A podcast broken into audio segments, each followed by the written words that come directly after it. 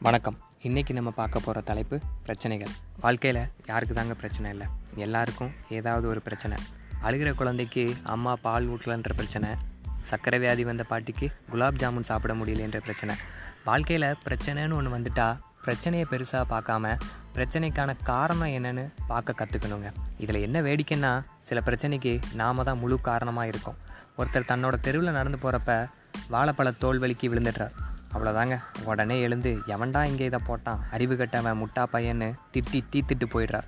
ஆனால் ரெண்டு நாளைக்கு முன்னாடி நாம தான் பழத்தை சாப்பிட்டு அங்கே தோலை போட்டோன்றதை மறந்துடுறார். நாம் உணர்ச்சி வசப்பட்டு பிரச்சனையை தான் பெருசாக பார்க்குறோமே ஒழிய ஏனோ அதற்கான காரணத்தை சிந்திக்க மறந்துடுறோம்.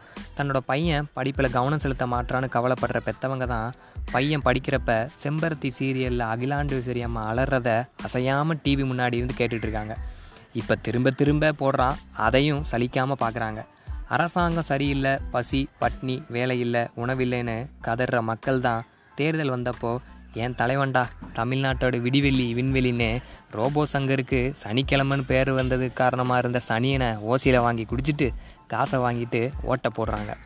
எப்பவுமே பிரச்சனை வெளியிலேருந்து வர்றது இல்லைங்க உள்ளே இருந்தும் உருவாகுன்றதை புரிஞ்சு அதை தீக்க வழி தேடுறது தாங்க புத்திசாலித்தனம். நன்றி.